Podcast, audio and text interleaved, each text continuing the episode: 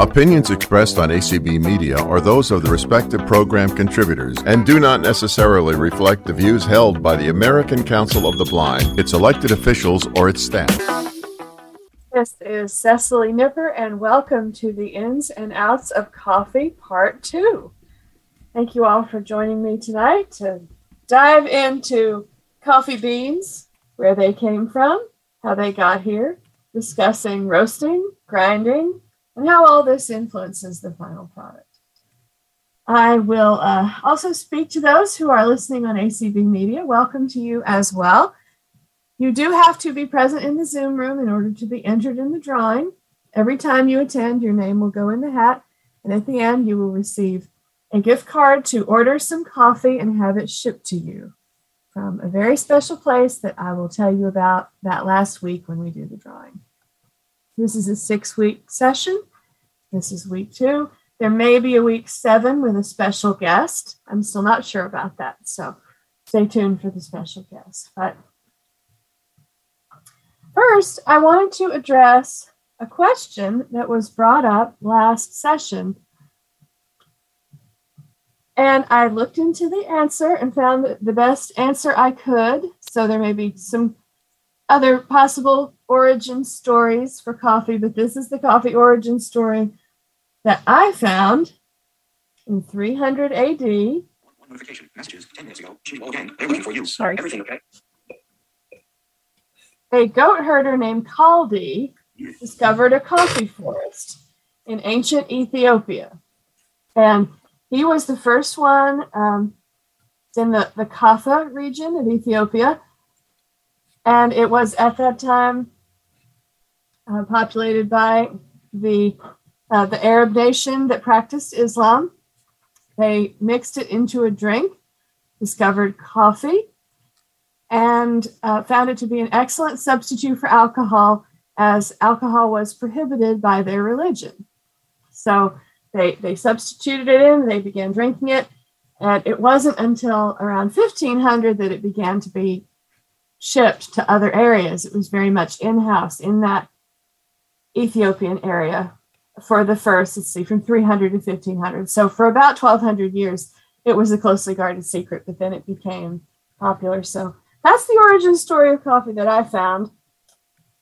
Um, hooray for that goat herder, right? For discovering that fruit and deciding to to brew it. And I'm not clear on whether that original brew was roasted. If it was not, if they just ground up the green coffee beans without drying them or roasting them, I imagine that would have been really bitter. But that's uh, you know everyone has to start somewhere. I mean, the origin story of chocolate in the in the Mayan Incan tradition is much the same. That when it started, it was not as delicious as what we have today, of course, because we've had years to work on it decades, hundreds of years. We talked some last week about where the beans come from. What I want to do is highlight a little bit about the process of how they get here. So, after the coffee cherries are harvested, there are two ways that they can be initially processed. And the cheapest, most natural way, if it's a coffee from a dry climate, a mountainous region, or a tropical region that's not too moist, you know, it can depend, has to be kind of a dry climate. So, depending on that, would be dry processed, whereby they just lay them out in the sun, let them go from plump cherries to more like a raisin consistency. And then from there, roast them, grind them, ship them. The less common process, but the process that's used in most of the small batch coffees is wet processed, uh, whereby they're tumbled in a tumbler to remove all the chaff off of the outside of the coffee cherry, um, rinse it, good, expose the cherry, and then put out in the sun to dry. It shrinks down the dry time um, because the, the out the outer shell has been removed and it's just the bare coffee cherry drying out, so it dries out faster. And with wet process, you get a more it's fresher from the time of harvesting. It hasn't sat and dried naturally. So, although drying naturally is cheaper and most commonly done, wet processed is more so done in your single origin or your small batch coffees that you might buy at uh, an individual coffee shop or from a specialty grocery like Trader Joe's or Whole Foods. I have not found any way to track down. You, know, you, you can't, I can't have someone read the package. It doesn't say wet processed or dry processed. Some of this you just have to either do a lot of research beyond what I've been able to do, or just extrapolate from the fact of the price will be higher with wet process, the there'll be a more specialty blend than what you get. One more thing on that. And then um, I want to hear so everyone always asks me about Death Wish brand coffee. No, I've never tried it. If anyone has tried it, you can be raising your hand. We'll hear from you about your experience with it. I would love to hear. I looked into what's different about it, and I, I found, I think, an answer that may begin to address the differences. So, there are two major types of coffee beans in the world. And I'm talking broad categories, like how there's mammals and you know, amphibians and no broad categories, not like dog, cat, because there's lots of varieties, you know, of, of beans. But there's only two main plants that grow and thrive. And one is Arabica, which is 80 to 90% of the coffee we get here in the States.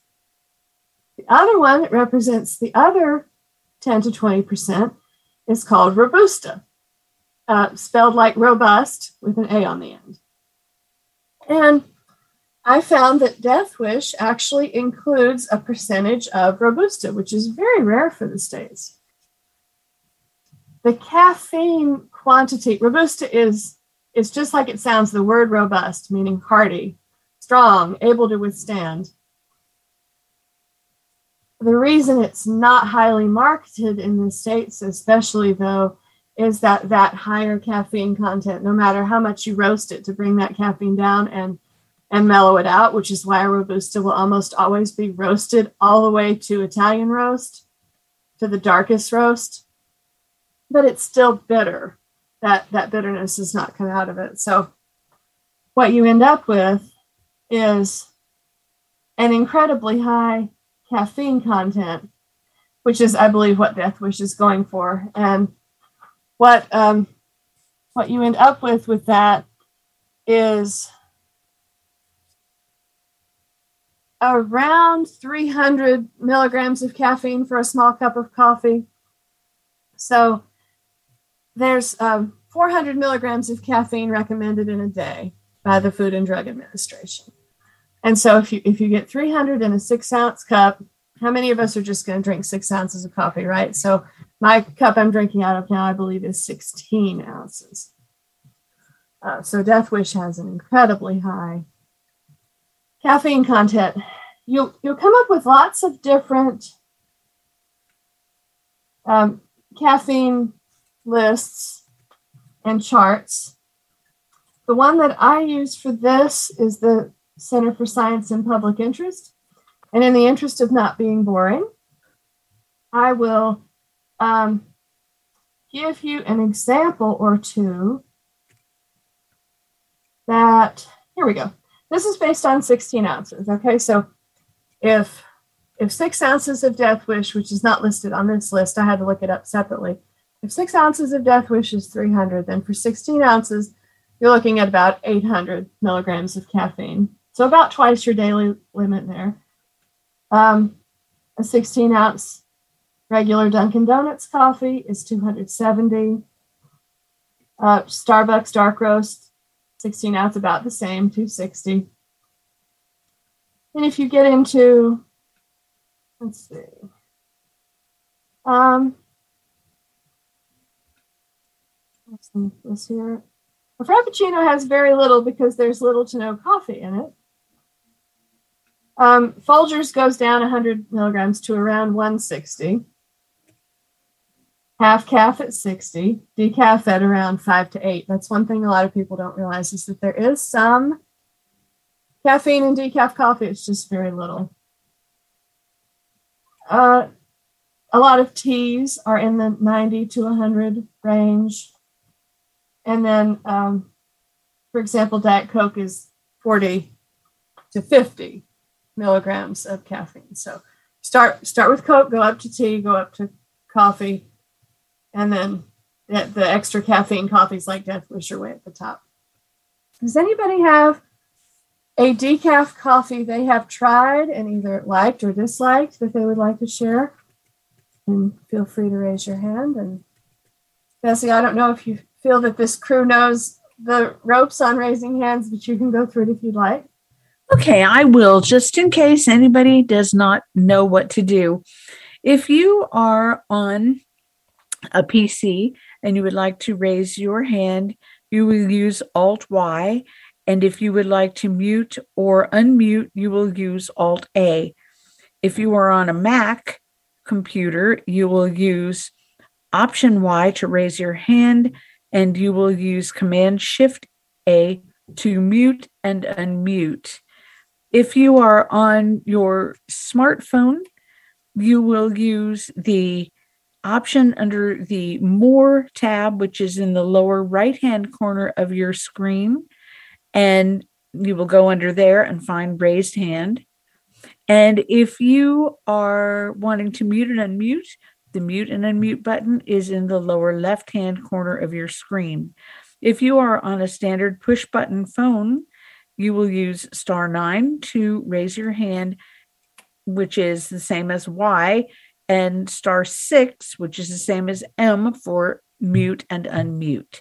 So, with that, we do have Peggy who has her hand raised. Go ahead, Peggy, you can unmute. Okay, so yes, I did go through a period where I drank decaf. I was feeling um, really jittery and having a lot of headaches and thought it was coming from the fact that I was drinking coffee all day at work. But I found out that it it wasn't the coffee that was creating the problem. When I got rid of the other of the problem, the actual problem, I went back to regular coffee. But I drank uh, Folgers decaf, and I found it to be very tasty. It was it was pretty good. Really, if you get a quality one, there's not a lot of difference. I guess my favorite decaf would be the Starbucks decaf dark roast to get the whole bean and then grind it in a coarse grind. Huh. Uh, that's that's what I did. That's the fancy. That's the fancy one. Yeah, well, back then I wasn't doing a lot of Starbucks. We just had coffee in our office, and so you know it was Folgers or Folgers decaf that we had, and so I kind of kind of went with that. But once I figured out that I could have the caffeine, I was back to my regular coffee. Absolutely, bring it on. All right, and we have Lisa with her hand raised. Go ahead and Hello. Hello, Hi. Desi. Hello. Hi. Um, I like Peet's, uh, the dark roast decaffeinated. Um, I, for medical reasons, I had to change from the uh, caffeinated to the decaf, and I really enjoy the taste of it. And then I also have run up on a Kirkland brand, and it's 100% Colombian, and it's really tasty, and it's a decaf dark roast. Where do you get that the Kirkland brand? I know I've seen it. Costco's, Costco's, or you can order it from Amazon. Okay, and mm-hmm. it's a decaf Colombian. Yes, 100% Colombian decaf, dark roast. Awesome. That's Yeah. great. Thank you. And it's a whole bean coffee, isn't it? Yeah, well, it's it. They'll you can get it uh, ground if you want to, you know, but they have it they have it both ways. But I always get it ground because I don't have a you know the grinder and everything. But it's very tasty. I, I I actually prefer that one over the Peet's because you can get more for your buck with the Peet's because you know the Peet's being gourmet you don't get as much, but that that Kirkland is worth the money. You know. Absolutely. Thank you, Lisa. Thank you. That's actually a perfect segue talking about grinders. So there's a lot of debate about ground coffee versus whole bean. If you use whole bean, how long ahead can you grind it? And the optimum person I always think of is my friend in Marietta. go over to his house, and if he says, Oh, would you like a cup of coffee? You say, Oh, sure. No, what you're going to get is a gourmet espresso from beans that he roasted, and then he grinds them in front of you and puts them in his espresso machine, makes the espresso. It, you don't even need milk or, or sugar. It's just so good. I don't have that kind of time in the morning. So if I treat myself to whole bean, like decaf dark roast Starbucks or French roast, any French roast whole bean, then I will grind a pound of it and place it in an airtight container, which to, in my household, that airtight container is just simply a recycled coffee jar, you know, the, the metal can, the large metal can, I think it's 24 ounces. There, you can get a canister set. If the one hint I would give, well, two things. If you're going to store it in a canister, please, please, please protect it from the light. Either in a dark place, uh, tape a piece of paper around the outside of the canister. Um, coffee is like milk. If the light it hits it, it it's not. It's it it. I can tell a marked difference if I'm storing in clear versus storing in opaque jars or canisters. Up until recently, I had a line of purple quart jars with my coffees with the tops labeled in braille. Recently, I've gone to a simpler system whereby I have three canisters French roast, decaf, and flavored. Which flavored for me, I, right now it's a maple gingerbread blend that I made myself with coffee from Aldi. So I'm just down to those three, plus, of course, chicory, because when I make cold brew, which I believe is going to come up in week four, my cold brew techniques and recipes, I never do without a spoonful of chicory. I love the flavor, the uh, extra vinegary hint in there. And if you've used chicory and you like it or, or don't like it, um, feel free to let us know. Love to hear from you. It's one of those things that people always think New Orleans, which is true. It's also used by the Orthodox Jewish community as well. And when I was sighted, I recall it immediately making the, the water go dark. Just you don't have to wait for it to brew or anything. It just immediately darkens the water, creating a, a darker look if that's something you're going with. I was drinking a blend. Oh, well, grinders. So going back to Peter, he hand grinds, and I have a hand grinder. If anyone's interested in knowing more about these grinders, I can place them in the Google Doc. They don't sell the exact brand of hand grinder that I use. It was probably around $30, something like that. And it's just what it sounds like. It's it's in two pieces plus a removable handle. So the bottom piece catches the coffee, it screws onto the top piece, the lid comes off of the top piece, and the beans go inside. Then, as you turn the handle, the, the grind happens and it goes down into the bottom. Takes forever. If you wanted to grind yourself for a camping trip or something, I could see doing that. I used to think it was, you know, extra bougie to do it myself with a hand grinder until I was at a yard sale in 2020, right before the pandemic, and I discovered a Cuisinart that said uh, Cuisinart um, coffee grinder electric that said best offer. Oh my gosh, I snapped that up for 20 bucks and best purchase ever. I, I've looked into them. They're, they're quite a bit more expensive than that, but you can find an affordable brand. And some of them have adjustable grind size. So I'll talk about this more in the in the brewing section in segment four. But basically with grind size, You want coarse grind for something milder, like a cold brew. Like you want fine grind for more like a, a Turkish or even a French roast if you don't mind the sediment. I like the sediment in the bottom of the cup. So I use a fine grind for my French roast. And then a medium grind for drip. And there's there's really a lot of so you can get a machine that's adjustable. I find, especially with low vision, that adjusting a blade is something I don't want to be doing. So for this Cuisinart, the formula is five seconds, 10 seconds, 15 seconds. So you just measure your time. Beans go in. Five seconds for cold brew, uh, coarse grind, 10 seconds for medium, 15 seconds for fine grind. That works fine. I don't have any problems with it. It's simple to use, so I can give anybody that link that's interested in it. That I have looked up. Um, oh, do we have a hand? Yep, Lucy just raised her hand.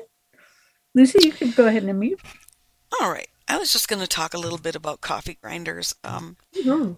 I used to have one that uh, someone actually handmade for me, and um, it had a wooden base with a little drawer in it, and that's where the ground coffee was caught.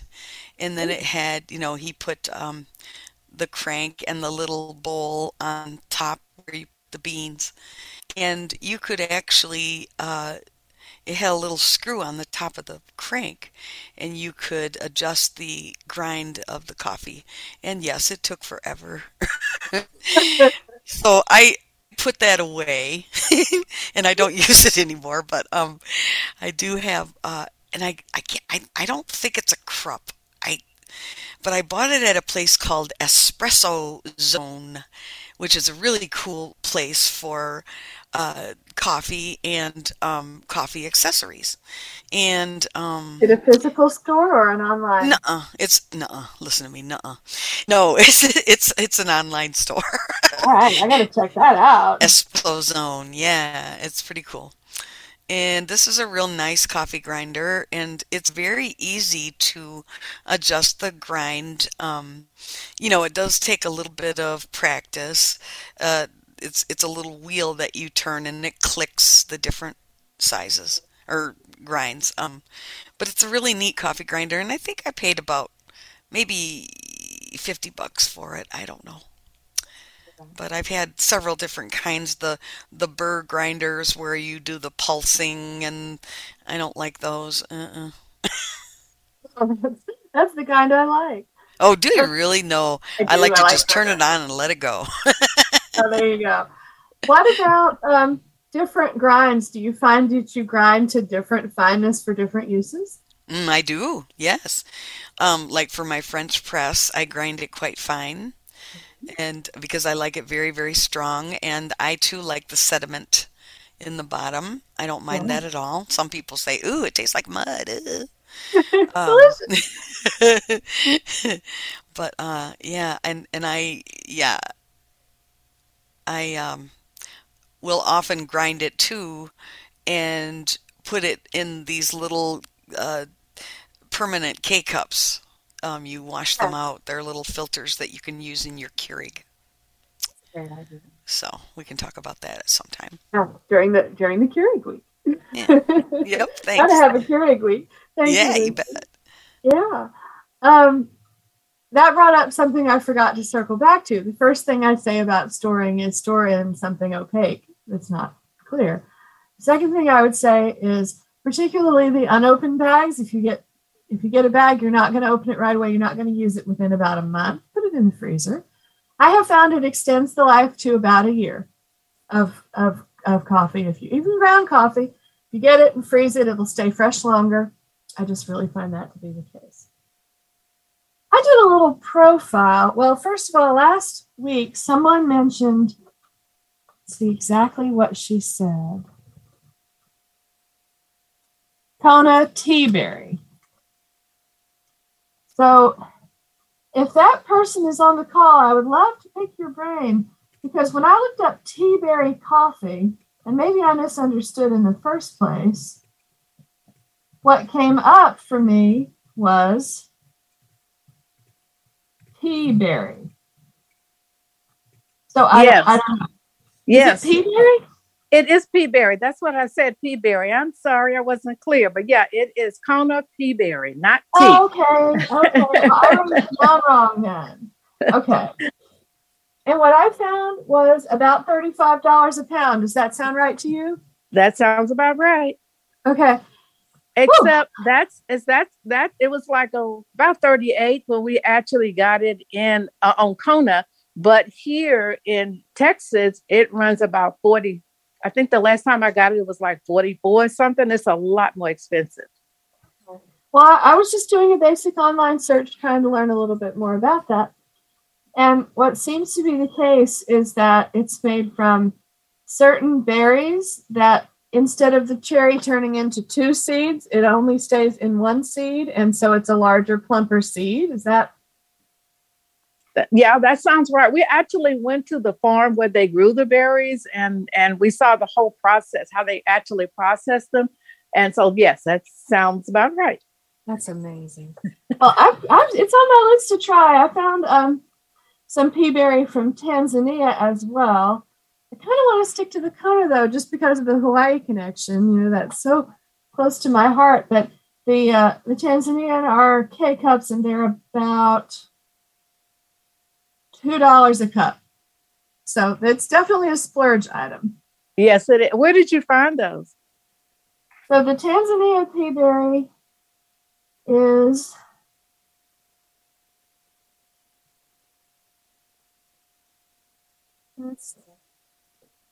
I'm checking to see if it's on Amazon. If it's not, I'll give the website I found it on. Okay, that would be great because my birthday's coming up, so I might splurge on something like that and get the K cups for my birthday. Tanzanian pea berry K cup. Okay. I got it. Yeah, let's see. No, they're on Amazon. they are okay. Okay, great. Mhm. And this this says they're 42 cents each. So I must have misread what I saw before. I guess the um the African are um, cheaper, which is typical. hmm African coffee is is typically typically Yes. I think it's because they have more manufacturing plants on hand. hmm Um, Hmm. But it, it is Tanzanian Tanzanian pea berry is, is a variety that I might try just because it's more affordable. hmm and it would give me a chance to get an intro into pea berry anyway because that's that's a cool little thing I've never tried. So I profiled um, a coffee that my sister gave to me. I may have mentioned this last week. It's Midnight Blend from Aldi. And I said, okay, well, blend. Blend is a word that always makes my spidey senses go off because, you know, as I explained before, whatever they're highlighting, it can be only 10% of the good thing they're highlighting and 90% of Arabica from wherever. But I was actually pleasantly surprised. Um, the Midnight Blend comes from Indonesia and Nicaragua. Indonesia for the specialty product and Nicaragua for the filler. And I'm actually okay with that as long as I know that's what I'm getting. I, I don't want anyone to ever feel duped. Oh, I'm getting, you know, Blue Mountain. Well, you may be, but if it's a Blue Mountain blend, you may not be getting as much Blue Mountain as you bargained for. And that's okay if it's a blend that you enjoy. Excuse me. I'm all about finding the coffee that makes you feel good. If you enjoy it and you like it, that's great. Go with that. And if you want to try something new, by all means, take one of these suggestions and branch out because that's what I really want is for people to take the opportunity to, to branch out and try something new. So, Midnight Blend, Indonesia. I had my folks read the box, and it's um, on the so it's a slider uh, with light roast to the left and dark roast to the right, and the slider is all the way to the right to the darkest roast. I don't think it's all Italian roast though. I think one of the things they may have done with the blend, just based on how it tastes, is done some Italian roast, which is the very darkest one right before burnt, and some and, and the rest in French roast, which is still dark roast, but it's just not as dark. There are pull this up here.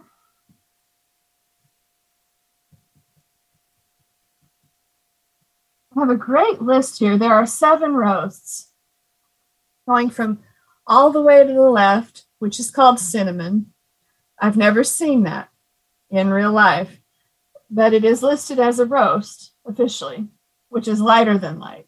I don't know what that would taste like.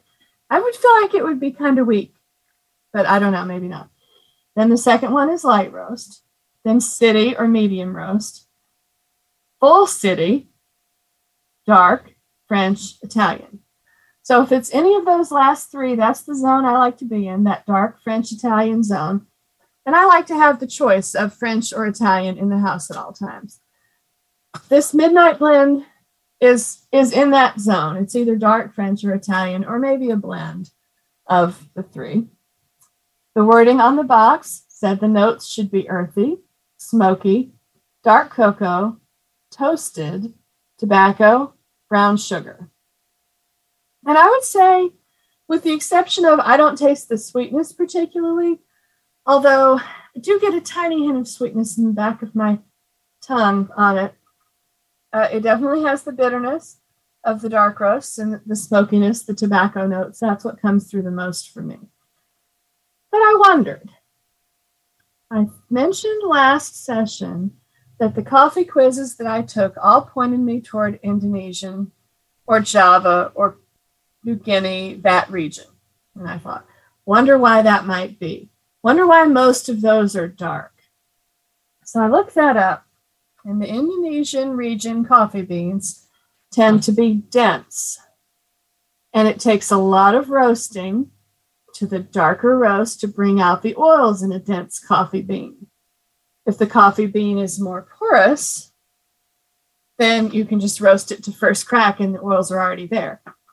First crack is a term for the sound that the coffee beans make when they're being roasted.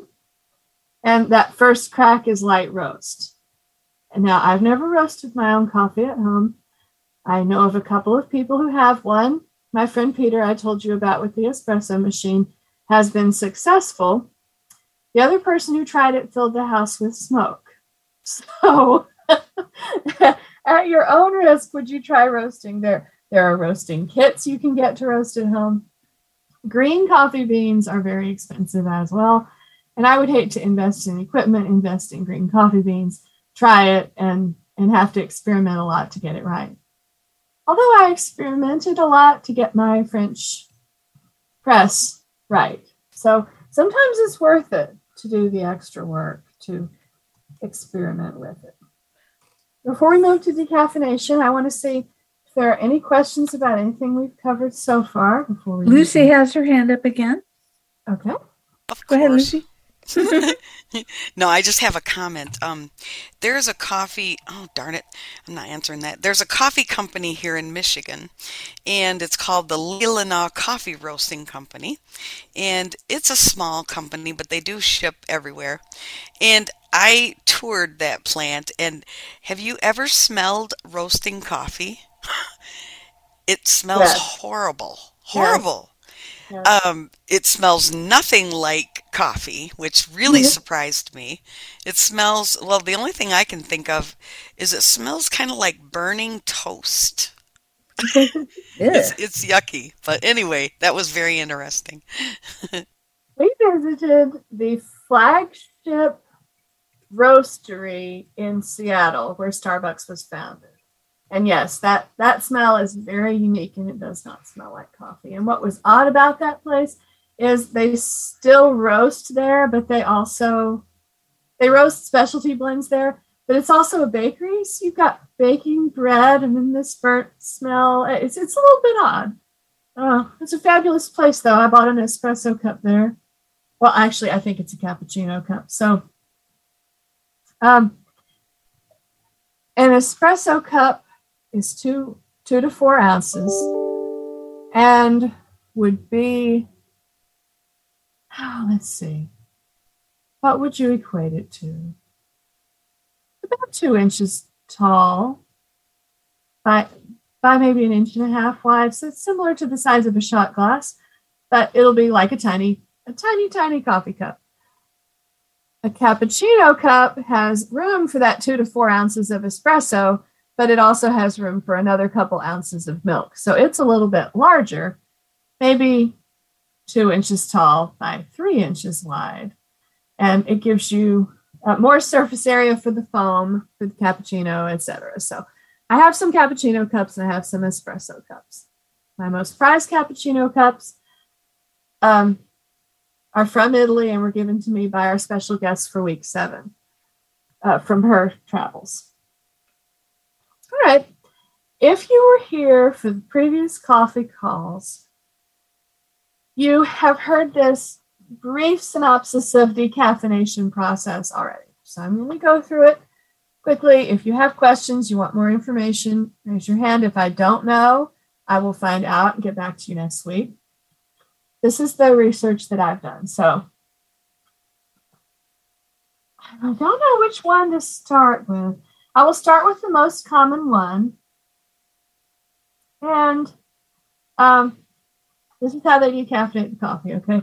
The coffee beans are steamed and then soaked in a solution of a chemical called dichloride methane or DCM. The caffeine leaches out into the chemical. Then the tank is drained and refilled with more chemical water. And they keep doing that until they test that all the coffee is gone, all the caffeine is gone from the beans. Then they steam the beans again to hopefully get rid of all that chemical. Then they're dried, roasted, and they, they go to you to eat. So of course they've they used to use a chemical that was harmful. They say now this chemical they're using now, this dichloride methane, is no longer harmful to us. And I would hope that that would be true since the vast majority of decaffeinated coffee you're going to find is going to be DCM processed. I discovered through this research, I thought, well, what can I do if I'm not so sure about having coffee that, that was decaffeinated in that manner with that chemical. So the alternative is something called Swiss water processed. And the description of the coffee or, or on the box or in the in the Amazon description in the case of the brands that I'm going to mention actually say Swiss water processed.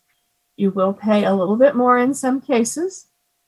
Um, and the process for that is the beans are soaked in water and the caffeine leaches into the water. They drain the water and repeat, drain and repeat. Then they filter the water they use to soak the coffee beans in and soak the coffee beans back in the decaffeinated water so that any flavor that was lost to that water can be reabsorbed again. Then they're dried, roasted, and sent out to be used. And my favorite Swiss water processed coffee right now is the brand Black Knight, K N I G H T, like a knight in shining armor. Swiss water processed decaf, which I get in K cups from Amazon. You can also find, uh, let's see, if you're interested, if your coffee is Swiss water processed, sometimes it takes some research. If you have a favorite decaf coffee, to know if it is or not, it may not matter to you. I still use chemical processed decaffeinated coffee in a canister if I want to. Uh, I use it as, as part of my cold brew blend. I use it in certain situations, but for my decaf K cups, I have switched. So if you search for Swiss water processed decaf coffee, you will get a number of options. Uh, some of the some of them are small small names. I'm curious if uh, anyone has ever used Kicking Horse. I've I've never used them, but they're one of the ones that comes up. There's some uh, San Francisco Bay coffee is Swiss water processed, um, along with mods if you've ever used the mods. Decaf variety pack mods is, is swiss water processed as well. So that's just a little bit about the process of decaffeination, what I was able to learn with a little bit of research. Are there any questions about that? Well, um, I am not seeing any hands. Okay. Well, if there are, we will certainly take them. I will move into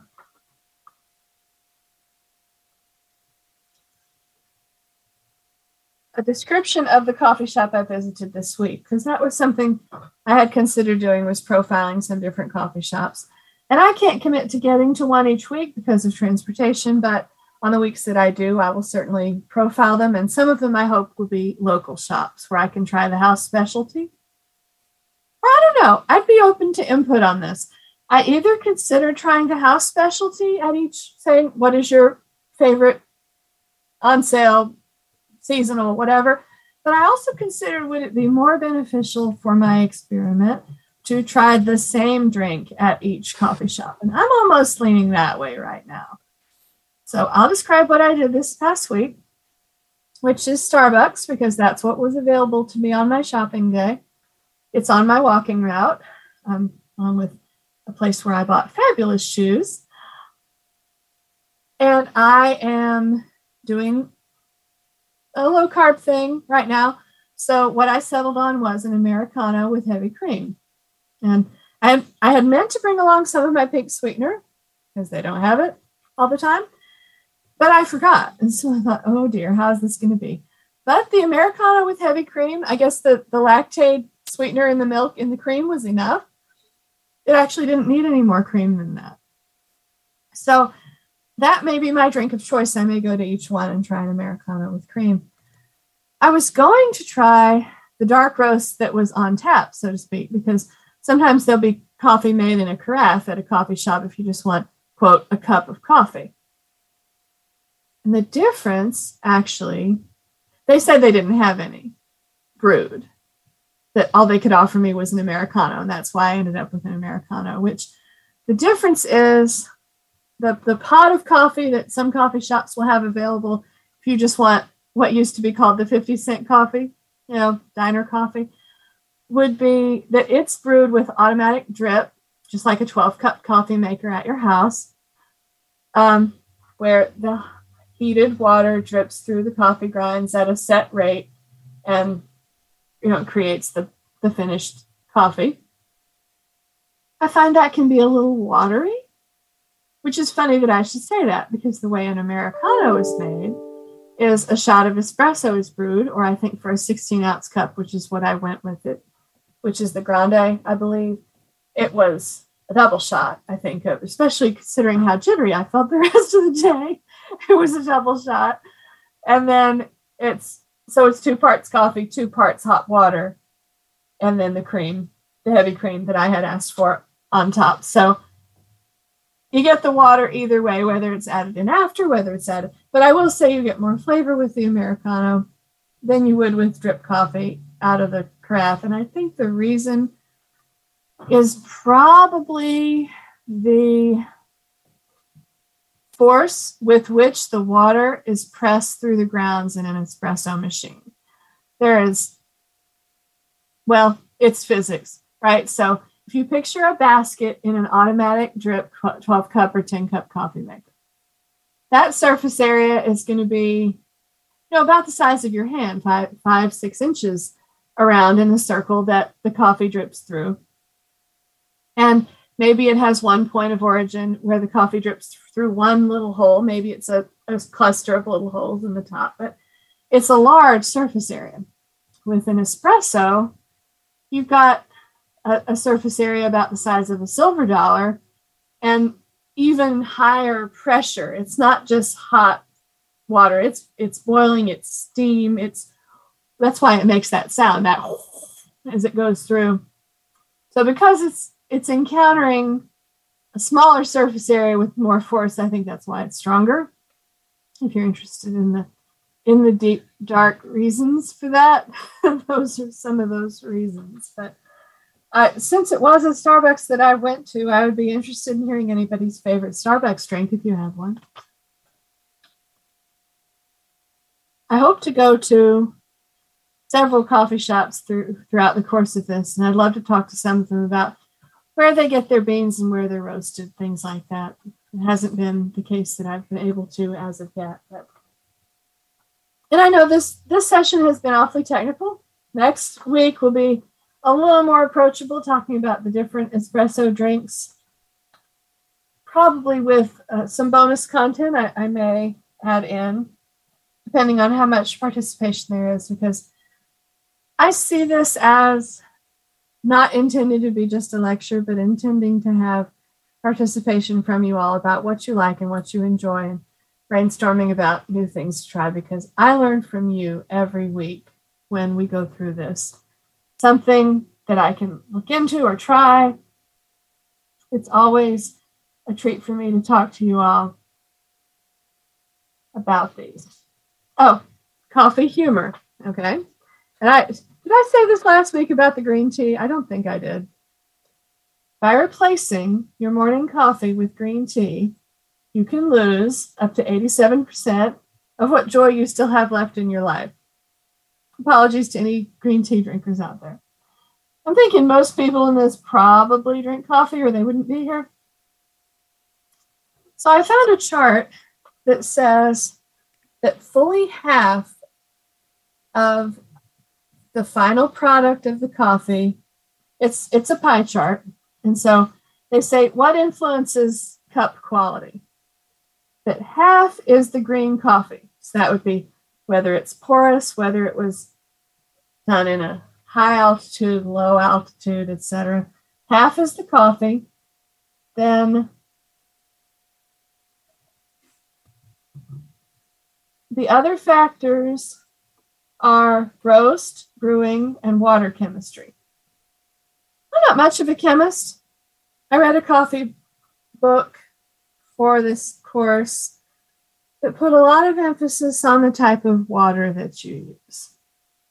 But I find that unless your water is extra hard or extra soft, which with extra hard you might want to use distilled just just to get because the minerals may make your coffee more acidic than you want it to be. But I actually enjoy that mineral content. If you have soft water, you will need to descale your machine regularly, which I do with vinegar, running running through vinegar and water. There are descaling solutions you can purchase as well for your for your coffee to account for that water. So I don't know if I totally agree with the estimate of this book, I think the brewing and, and matters a lot. And what they don't take into account in this pie chart is the roast.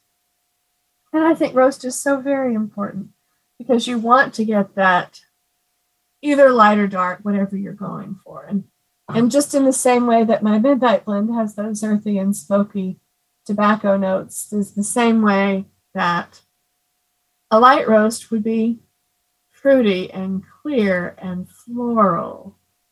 And if you delight in that, go for it. That's that's the that's the point is to find what works for you. So I know we're about 10 minutes till, but I believe I'm going to end it there versus going into next week's material too much. I want to thank Desi, my host, as well as Cindy, the streamer, for being here. Thank you all for coming, and I I enjoyed this a lot. I hope you come back, get your name in the drawing a few more times, and have the opportunity to to learn more. And next week, um, cappuccino, latte. What's the difference? We will talk about espresso-based drinks, different kinds of milks, and I want to hear what you all have tried. So if you get a chance to try a an espresso drink this week. Keep keep an eye uh, a memory of what you had, how you liked it, what it tasted like, and when you drink your coffee, just just be on the lookout for these notes. See if you taste any of these things. This is this tastes darker, this tastes lighter. See what you taste. I'd, I'd be interested to hear anybody talk about that. So is there any final? Are there any final thoughts before we close? All right. Thanks much. I'll see you all next week.